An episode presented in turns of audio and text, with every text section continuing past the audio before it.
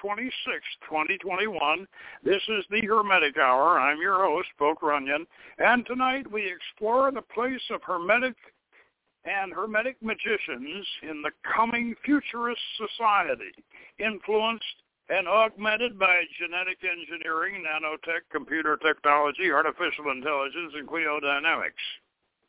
We will refer to our broadcasts over the past few years dealing with these superhumanizing or dehumanizing techs and tech systems predicted by science fiction authors such as A.E. Van Vogt, L. Ron Hubbard, Isaac Asimov, and Frank Herbert.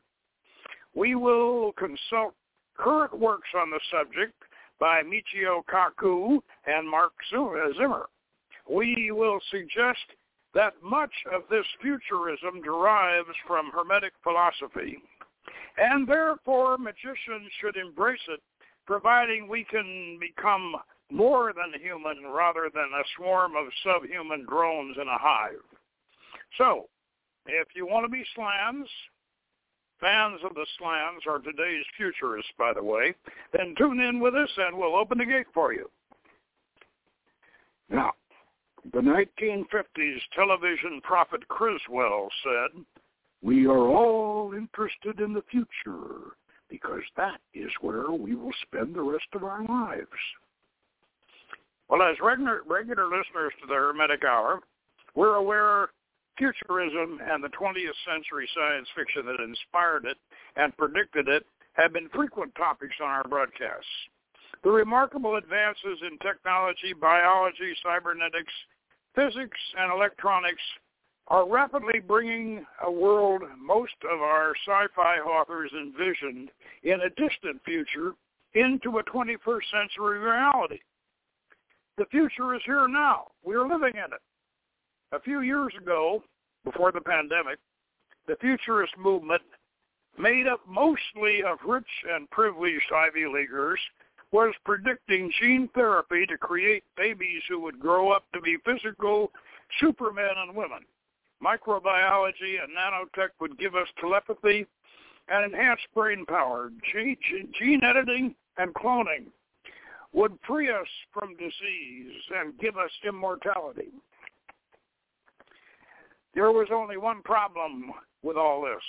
Only the wealthy could afford it we would have a society of the gifted super elite ruling the poor and downtrodden, an accelerated mirror image of what we already have, a cabal of rich Ivy Leaguers lording it over a virtually enslaved middle class. However, in this case, the Ivy Leaguers were hoist on their own ultra-liberal petard. The sacred liberal conundrum, all men are created equal, rose to discredit their movement. Even Wikipedia turned against them. But they were saved by a Danish yogurt company that discovered a bacterium like acidophilus, which edited and spliced the human genome faster and cheaper than any previous method. The new process was called CRISPR, C-R-I-S-P-R, which is a tech jargon anagram that only a PhD in genetics would understand.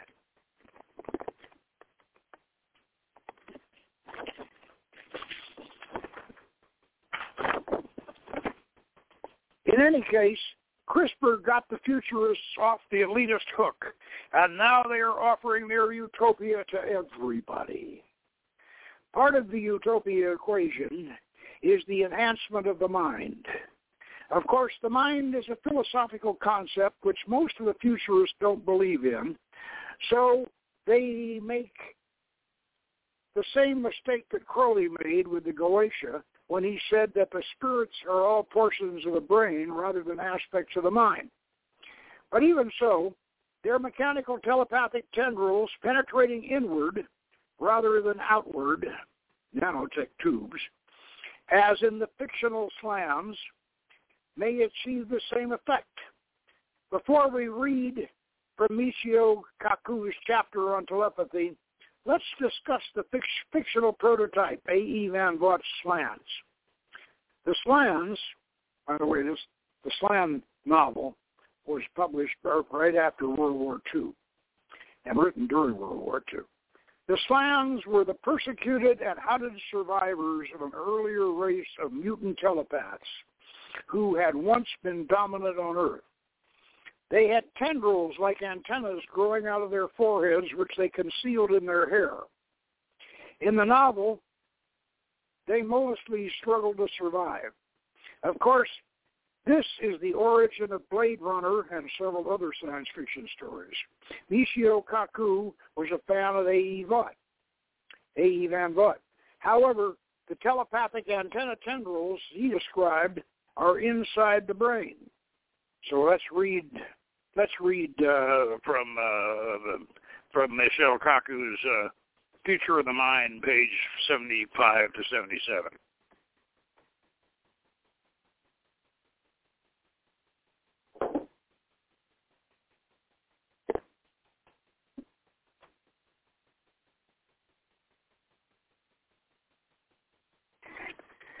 This is a section called pri- Privacy Issues. When hearing of mind-reading machines for the first time, the average person might be concerned about privacy. The idea that a machine concealed somewhere may be reading our intimate thoughts without our permission is unnerving. Human consciousness, as we have stressed, involves constantly running simulations of the future in order for these simulations to be accurate, we sometimes imagine scenarios that wade into immoral or illegal territory. But whenever, whether or not we act on these plans, we prefer to keep them private. For scientists, life would be easier if they could simply read people's thoughts from a distance using portable devices rather than using clumsy helmets or surgical opening of the skull. But the laws of physics make this exceedingly difficult. When I asked Dr. Nishimoto, who works in Dr. Gallant's Berkeley lab about the question of privacy, he smiled and replied that radio signals degrade quite rapidly outside the brain. So these signals would be too diffuse and weak to make any sense to anyone standing more than a few feet away in school we learned about Newton's laws uh, and that gravity diminishes as the square of the distance. So that if you doubt it, if you double your distance from a star, the gravity field diminishes by a factor of four. But magnetic fields diminish much faster square of the distance.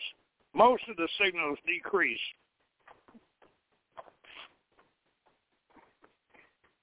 by a cube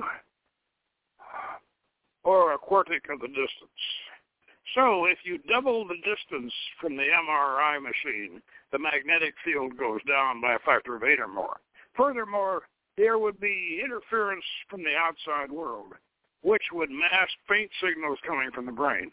This is one reason why scientists require strict laboratory conditions for their work, and even then they are able to extract only a few letters, words, and images from the thinking brain at any given time the technology is not adequate uh, to record the avalanche of thoughts that often circulate in our brains as we simultaneously consider several letters, words, phrases, and sensory information. Uh, so using these devices for mind reading is seen in the movies, is not possible today, and won't be for decades to come. However, since this book was since this book was written uh, and uh, and and I think it was written in 2014. Um, uh, since then, that mind skull stuff has has considerably improved. Um, but it is highly unlikely that someone in the future finds a way to read thoughts at a distance. There are still countermeasures you can take to keep your most important thoughts private, you might use a shield to block brain waves from entering the in, entering the wrong with the wrong hands. This can be done with something called a Faraday cage, invented by the great British physicist Michael Faraday in, in 1836. And although the effect was first observed by Benjamin Franklin, basically electricity will rapidly disperse around the metal cage, uh, such that the electric field inside the cage is zero. Uh, today we call these things, these cages, a SCIF. Um, to demonstrate this, physicists like myself have entered a metallic cage on which a huge electrical bolts are fired. Miraculously, we are unscathed. That is why airplanes can be hit by lightning bolts and not suffer damage, and why cable wires are covered with metallic threads. Similarly, a telepathy shield would consist of a thin metal foil placed around the brain. I think this is the origin of all that, those those those tinfoil tinfoil hats that people were wearing. Telepathy via nanoprobes, and this is this we're getting down to to we're talking about the the the, the slans tendrils. Telepathy via nanoprobes in the brain.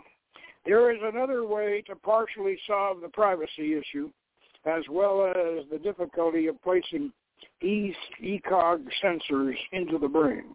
In the future, it may be possible to exploit nanotechnology, the ability to manipulate individual atoms to insert a web of nanoprobes into the brain that can tap into your thoughts.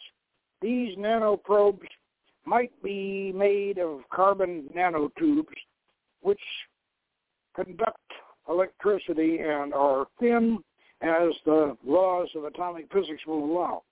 These nanotubes are made of individual carbon atoms arrayed in a tube a few molecules thick. They are subject to intense scientific, uh, uh intense scientific interest and are expected in the coming decades to revolutionize the way scientists probe the brain. The nanotubes would be placed precisely in the areas of the brain devoted to certain activities. In order to convey speech and language, they would be placed in the left temporal lobes, and in order to be, uh, in order to process visual images, they would be placed in the thalamus and the, vis- the visual cortex. Uh, emotions would be sent via nanoprobes in uh, the amygdala and the limbic system. The signals from these nanoprobes would be sent to a small computer, which would process the signals and wirelessly send information to a server and then to the internet. Privacy issues would be partially solved since you would have you would com- you would completely control uh, when your thoughts are being sent over the cables of the internet. Radio signals can be detected by any bystander with a receiver, but electrical signals sent along a cable cannot. The problem of opening up the skull to use messy ECOG meshes is, is also solved because the nanoprobes can be inserted via microsurgery. Um, some science fiction writers have conjectured that when babies are born in the future, these nanoprobes might be painlessly implanted so that telepath so that telepathy becomes a way of life for them. In Star Trek, for example, implants are routinely placed into children of the Borg at birth so that they can be telepathically communicated com- communicate with others. These children cannot imagine a world where they does not exist. They take it for granted that telepathy is the norm. Because these nanoprobes are tiny, they would be invisible to the outside world. Um, invisible to the outside world, so there would be no social ostracism. And of course, the, the, the Slans, you know, have theirs on the outside, so they they they hit them under their hair. Although society might be repulsed by the idea of inserting probes permanently into the brain, these science fiction writers assume that people will get used to the idea because the nanoprobes will be so useful. Just like test tube babies have been accepted by society today after the initial controversy surrounding them. Oh, okay. Now, that concludes that. And um, let me get back to our earlier in the chapter on telepathy. Kaku mentions the language issue. People think in their own language. So the mental eavesdropper has to be fluent in the language he's surveilling. To protect the privacy of their thoughts, I suggest that future Hermetic telepaths think, write, and converse in Latin. Latin, by the way, has been modernized, and it will adapt to any scientific, literary, or academic discourse. This would have protected von Slats. And it will protect us in a in a future police state where the thought police really can read minds.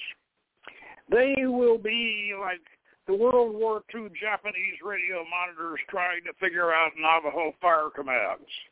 You remember the uh, out there, especially on Saipan, when when the American battleships are laying laying off on Saipan, and and the Navajos are uh, the Navajos are up on the beach uh, calling fire commands back to the back to the battleships in in, in Navajo, and and uh, and the Japanese are, are are listening to their to the radio, and and they can't figure out what you know what this is. Is the Navajos are going? You know, they're they're they're sitting on the on uh, on the walkie-talkie going, who no no, who no no, who no no, and the battleships are blowing up these Japanese bunkers, and and and uh, and the, the Japanese radio monitors are going crazy.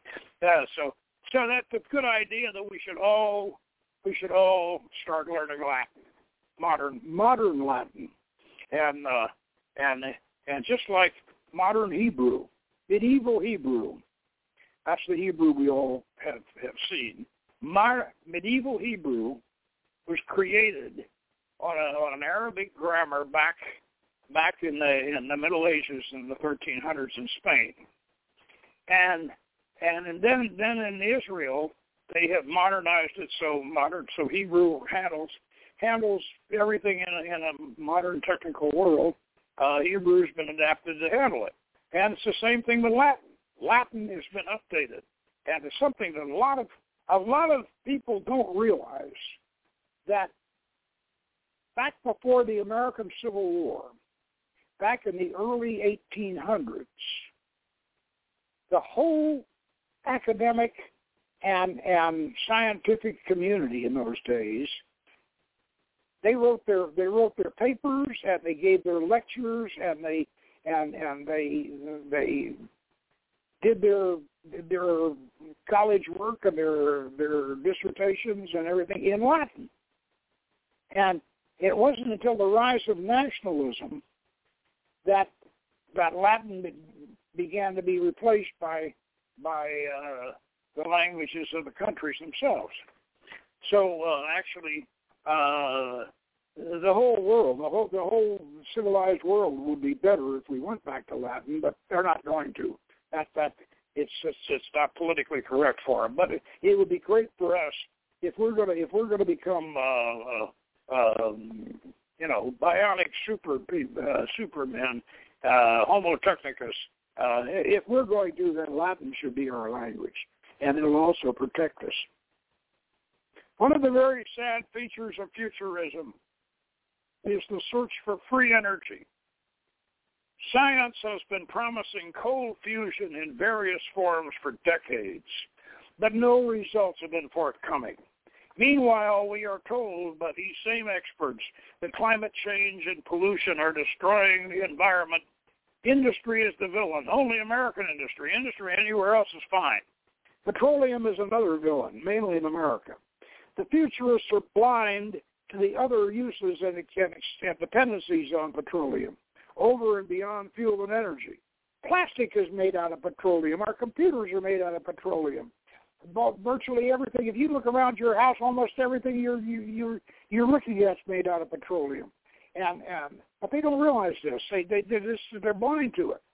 Um, I might mention that Marc Zimmer's book, State of Science, 2020, reviews CRISPR and stem cell research, but nothing about physics and the solution to the energy dilemma. The research is going on, but it doesn't seem to be going anywhere.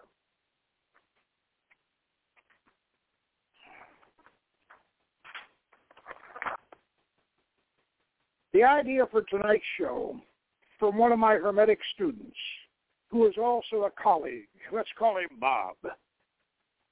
Bob, are you listening? Bob is a futurist savvy computer programmer from a, and he works for a high-tech corporation.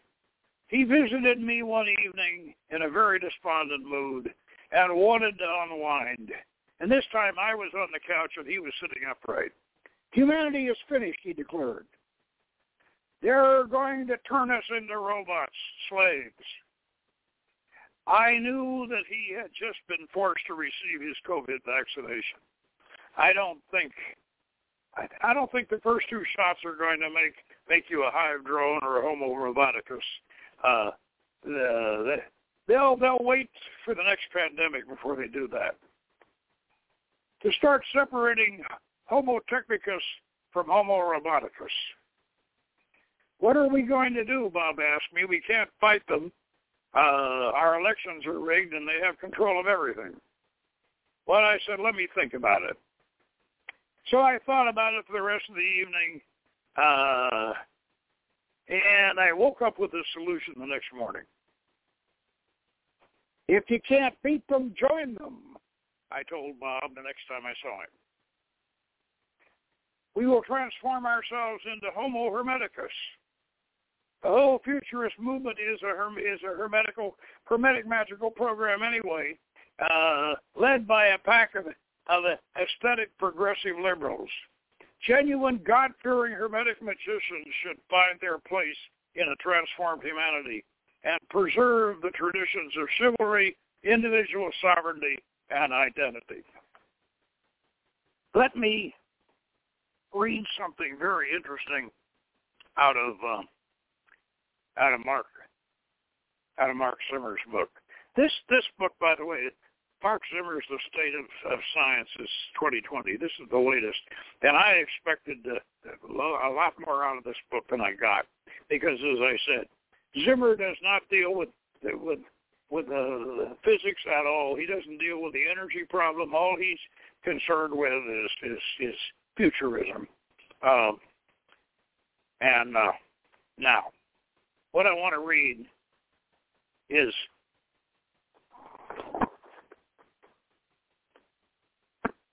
Ethical and safety challenges of scientific growth. Authors and thinkers including Ray Kurzweil and Bruno Giussani suggest that science and technology are growing exponentially, while the structures of our society, government, education, economy, etc., are designed for predictable linear increases, which are dysfunctional. In today's exponential growth, this is why our nation-state system can't deal with the challenges of modern science. The challenges presented by modern science, climate change, CRISPR, gene drives, and artificial intelligence are much larger than those brought about by the Industrial Revolution, steam engines and electricity. And that, that's what it doesn't deal with. Yeah. Even if we find ways of globally regulating science, there will always be a country marketing itself as a place to do the research that is banned elsewhere. And it just takes one country pursuing a high-risk, high-profit path for all the other countries to follow. In fact, the nation-state growth economy that exists today requires that countries follow such paths to avoid falling behind. Many governments, including that of the United States, control research by intentionally not funding certain areas that are either dangerous or unethical or difficult to regulate. This technique doesn't work when foundations or startup companies fund the work. It also fails when the techniques and materials being used are inexpensive, as in the case of CRISPR. Uh, the government funding isn't necessary, isn't needed. The amateur scientist, uh, uh, the amateur, he said, he says further on, he says that the uh, the CRISPR is so simple that, that that high school students can use it for a science project. Uh, they got to be pretty Had to be pretty genius high school student. In the absence of clearer guidelines and regulations, scientists have to rely on themselves. On their own scientific norms, this doesn't work too well in modern science because of the intensely competitive nature of academia, in which the drivers are about getting grants and publications and not necessarily about being a responsible citizen. Um, uh, of King's College London specializes in biological threats. He specializes in biological threats. High-profile results matter in addition to prevent their competitors from knowing what they are what they are doing and prevent being scooped. Scientists keep their experiments under wraps until they are ready to publish. And what point and at which point the cat is let out of the bag. And it is too late to think about the ethical impact of the work or to try to stop the research. Dual-use research, which could be used for either good or ill, presents its own challenges to the safe and ethical regulation of global scientific research. Occasionally, scientists work their way to an invisible dual use research and cross it in response. Uh, now, I'm going to skip. You got the gist of that. I want to skip skip a little bit here, uh, and get to the get to the to the real shocker. Scientists, despite their desire to have inputs into policy related to their community's discoveries, are not trained to anticipate the consequences of their research. And their solutions are often ineffective, as evidenced by the frequency of such transgressions and many assimilar uh, asilomars. I know what an asilomar is. For example, in 2002, scientists from the State University of New York, Stony Brook synthesized a polio virus from scratch. Now that that that that that's bad enough, but then in 2005, researchers from the Center for Disease Control and Prevention, that's the C, that's our CDC, reconstructed a particularly virulent form of the 1918 flu virus in 2012, two teams mutated the bird flu virus to make it more virulent, to make it more virulent in animals. And in 2017, a group from the University of Alberta resurrected horsepox virus, a close cousin of smallpox virus. And in 2018, CRISPR was used for the first time to create genetically modified human babies. Now, just let me just let me just go back over that again. In 2005, researchers from the, the Center of Disease Control and Prevention, that's our American CDC, which we all think is a government agency. It really isn't. It's a private agency which masquerades as a government agency. Reconstructed a particularly virulent form of the 1918 flu virus. And if you don't know it, that's 10 times worse than COVID. Killed about 10 million people and ended World War One. And this, this this is an even more virulent. But what if that had gotten loose? If that had gotten loose, most of us would be dead by now. Now, each of these experiments crossed the line and may have unforeseen consequences.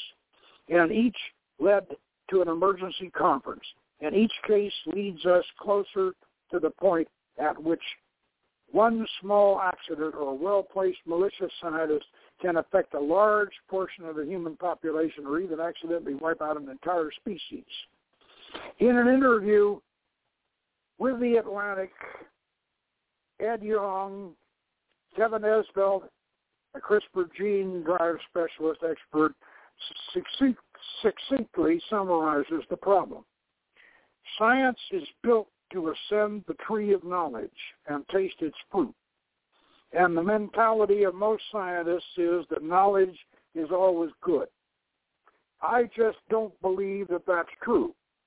There are some things that we are better off not knowing. On the other hand, we have to remember that some research, such as heterofertilization, was once seen as a transgression of scientific norms, but now scientifically and socially acceptable.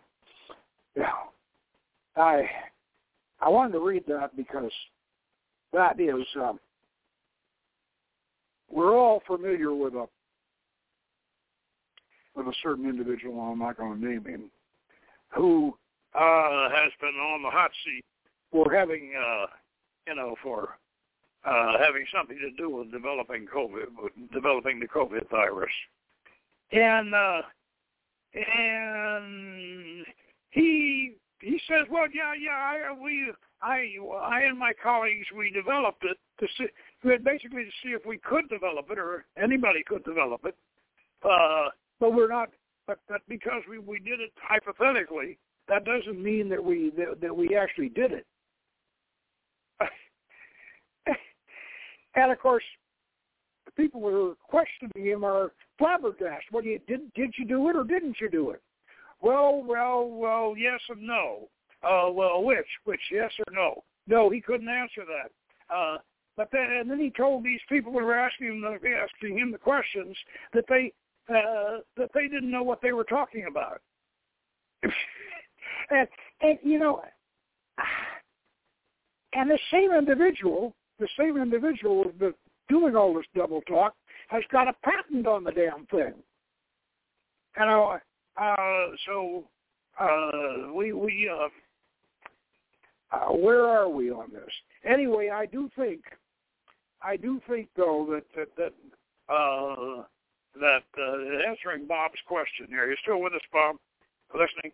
Uh, answering Bob's question. Yes, if we can't if we can't whip them, let's join them.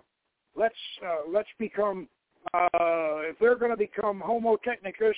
Uh, and and uh, we have a choice between being Homo technicus and being Homo roboticus, or or drones in their hive. Uh, let's us be Homo hermeticus.